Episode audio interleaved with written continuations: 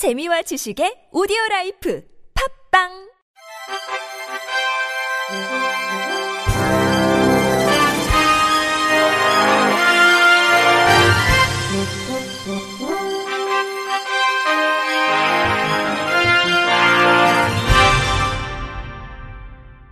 청취자 여러분 안녕하십니까? 3월 2일 화요일 KBS 뉴스입니다. 한국장애인 고용공단이 2021년 직장 내 장애인 인식 개선 교육 사내 강사 양성 과정 교육생을 모집합니다. 직장 내 장애인 인식 개선 교육 사내 강사 양성 과정은 장애인 고용 촉진 및 직업 재활법의 개정으로 올해 신설돼 법 개정 내용에 따라 상시 근로자 수 300인 이상인 사업체는 자체 교육 진행 시 사내 강사를 반드시 두어야 합니다. 상반기에 진행되는 사내 강사 양성 과정은 총 7회에 걸쳐 진행되며 사전 교육, 실시간 강의, 과제 평가 등으로 구성됐습니다. 교육 과정은 감염병 예방을 위해 실시간 쌍방향 소통이 가능한 화상 강의 시스템을 통해 비대면 방식으로 진행됩니다. 사내 강사 양성 과정에 참여하고자 하는 재직자는 화상 학습 동의서, 재직 증명서 등을 구비해 본인이 희망하는 교육 수강 일정에 맞춰 기수별 교육과정 시작 2주 전까지 신청하면 됩니다. 공단은 교육 정원 내 선착순으로 교육생을 선발하되 상시 근로자 300인 이상 사업체 소속 지원자는 선착순과 무관하게 정원 내 우선 선발해 교육 의무를 이행할 수 있도록 지원할 계획입니다.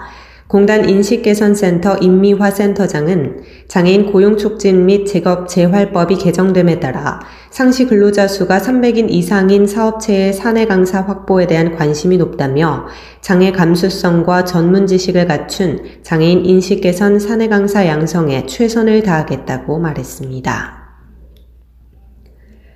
올해 2021 자립생활 컨퍼런스 대상 센터 부문 수상자로 해뜨는 양지장애인 자립생활센터가 선정됐습니다. 한국장애인 자립생활센터 총연합회는 오는 4일 제14회 장애인 자립생활의 날 기념 자립생활 컨퍼런스 행사장에서 2021 자립생활 대상 시상식을 진행합니다. 이상은 자립생활 운동 및 정책 발전에 공헌하거나 자립생활을 몸소 실천하며 장애에 대한 인식을 개선한 개인이나 장애인 자립생활센터에게 수여하는 상입니다.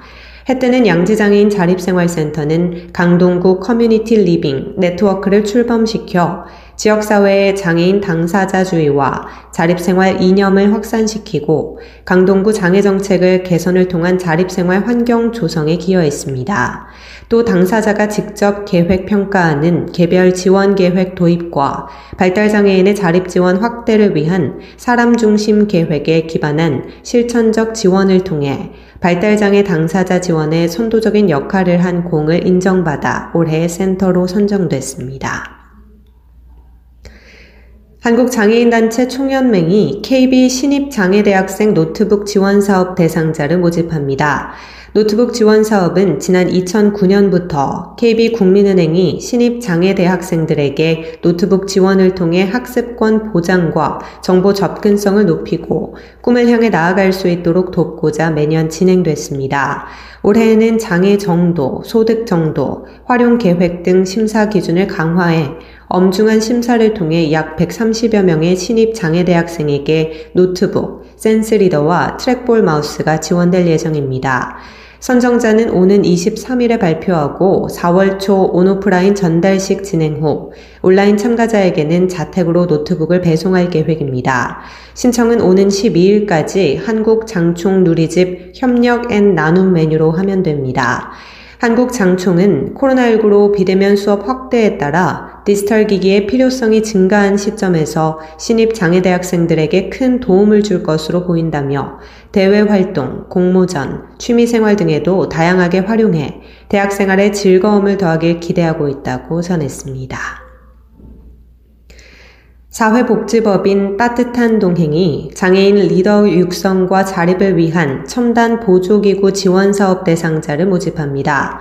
올해로 11회째 진행하는 이 사업은 각 분야에서 성장 가능성이 높은 장애 청년들이 꿈을 실현할 수 있도록 맞춤형 보조기구를 지원한다는 취지로 시작해 71명의 장애아동 및 청소년에게 음성 안내 AI 시각 보조기기, 수전동 기립 휠체어, 로봇 의족 등 약 6억 5천만 원 상당의 맞춤형 첨단 보조기구를 전달했습니다. 신청은 따뜻한 동행 누리집에서 신청서와 추천 서류를 내려받아 작성해 오는 5월 31일까지 전자우편으로 제출하면 됩니다.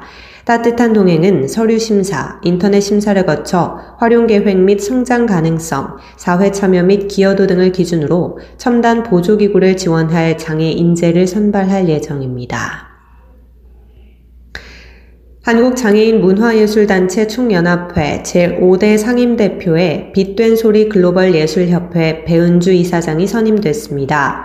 한국장애인 문화예술단체 총연합회는 지난달 26일 임시총회를 열고 의결을 거쳐 배 이사장을 최종 선출한 가운데 배 상임대표의 임기는 2년입니다.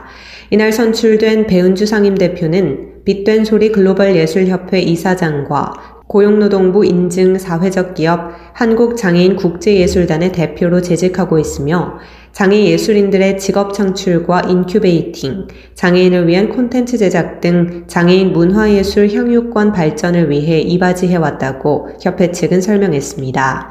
장예총은 장애인 문화예술 발전과 장애인 예술가 활동 지원을 위해 문화체육관광부 산하 11개 사단법인이 회원으로 등록된 연합회로 해마다 장애인 문화예술 축제와 Special K, 대한민국 장애인 문학상, 미술대전 등의 대표적인 사업들을 진행해 오고 있습니다.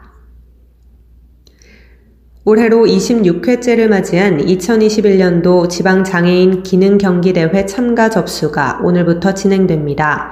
이번 대회는 오는 6월 28일부터 30일까지 사흘간 전국 17개 시도 지역에서 정규 직종 19개, 시범 직종 7개, 레저 및 생활기술 직종 3개 등 총 29개 직종에서 펼쳐집니다. 참가 자격은 대회 개최일 현재 만 15세 이상으로 장애인 고용 촉진 및 직업 재활법에 따른 장애인, 장애인 복지법 시행령 제2조에 따른 장애인 기준에 해당하는 사람, 국가유공자 등 예우 및 지원에 관한 법률에 따른 상위 등급 기준에 해당하는 사람입니다. 입상자 특전으로는 정규 직종의 경우 금상 50만원, 은상 30만원, 동상 20만원의 상금이, 시범 직종과 레저 및 생활기술 직종의 경우 금상 30만원, 은상 20만원, 동상 10만원의 상금이 각각 지급됩니다. 또 국가기술 자격법에서 정한 바에 따라 해당 직종의 기능사 실기시험이 입상일로부터 2년간 면제되고 더불어 직종별 금상 입상자에게는 오는 9월 중순경 경상북도 경주에서 열리는 제38회 전국 장애인 기능경기대회 참가 자격이 부여됩니다. 대회 참가를 원하는 사람은 오는 4월 23일 오후 6시까지 한국장애인 고용안정협회 시도 지부로 우편 또는 방문을 통해 참가 신청하면 됩니다. 이상으로 3월 2일 화요일 KBS 뉴스를 마칩니다. 지금까지 제작의 이창훈, 진행의 조소혜였습니다. 고맙습니다. KBIC